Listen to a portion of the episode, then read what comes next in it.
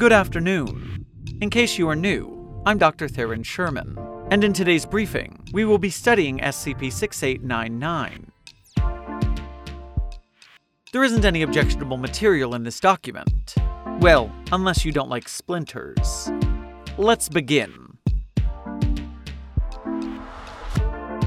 Item number SCP 6899. Classification Level 2 Restricted. Containment Class Euclid.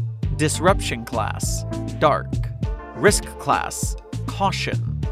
Special Containment Procedures. SCP 6899 is housed in the Minimum Security Containment Wing of Site 17. At the onset of an Alpha event, SCP 6899 is to be moved into the examination suite adjacent to their containment cell, and medical staff are to be notified. This medical suite is to maintain a supply of 2 liters of type O negative blood in order to triage Alpha events. Description SCP 6899 is an adult human male named Trent McAfee, age 31. On an approximate 96 hour schedule, SCP 6899 begins an Alpha event wherein they manifest and begin extruding a wooden splinter. These splinters have so far ranged in size from as small as 18 to as long as 45 centimeters, and have demonstrated properties identical to a species of white oak common to the Ohio River Valley. Extruded splinters have not exhibited any anomalous properties, and have been catalogued as instances of SCP 6899 1. During Alpha events, SCP 6899 experiences periods of extreme physical duress characterized by a heart rate in excess of 140 beats per minute, blood pressure in excess of 150 over 90, profuse sweating, severe dystonia, and an apparent immunity to all sedatives and tranquilizers.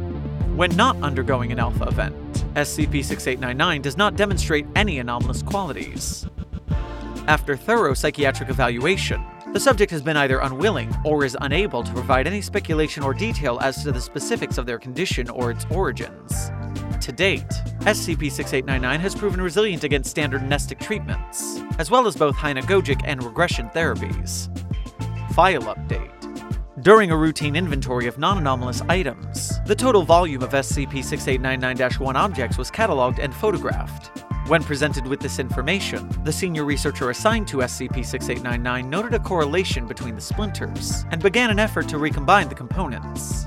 This has resulted in the partial reconstruction, approximately 40%, of the frame of a child's crib.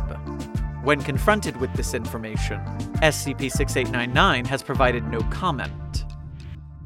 Thank you for listening. Site 42 Studios and its staff are funded by viewers like you please become a patron or visit our merch store at the link in our bio to support our work. Secure, contain, protect.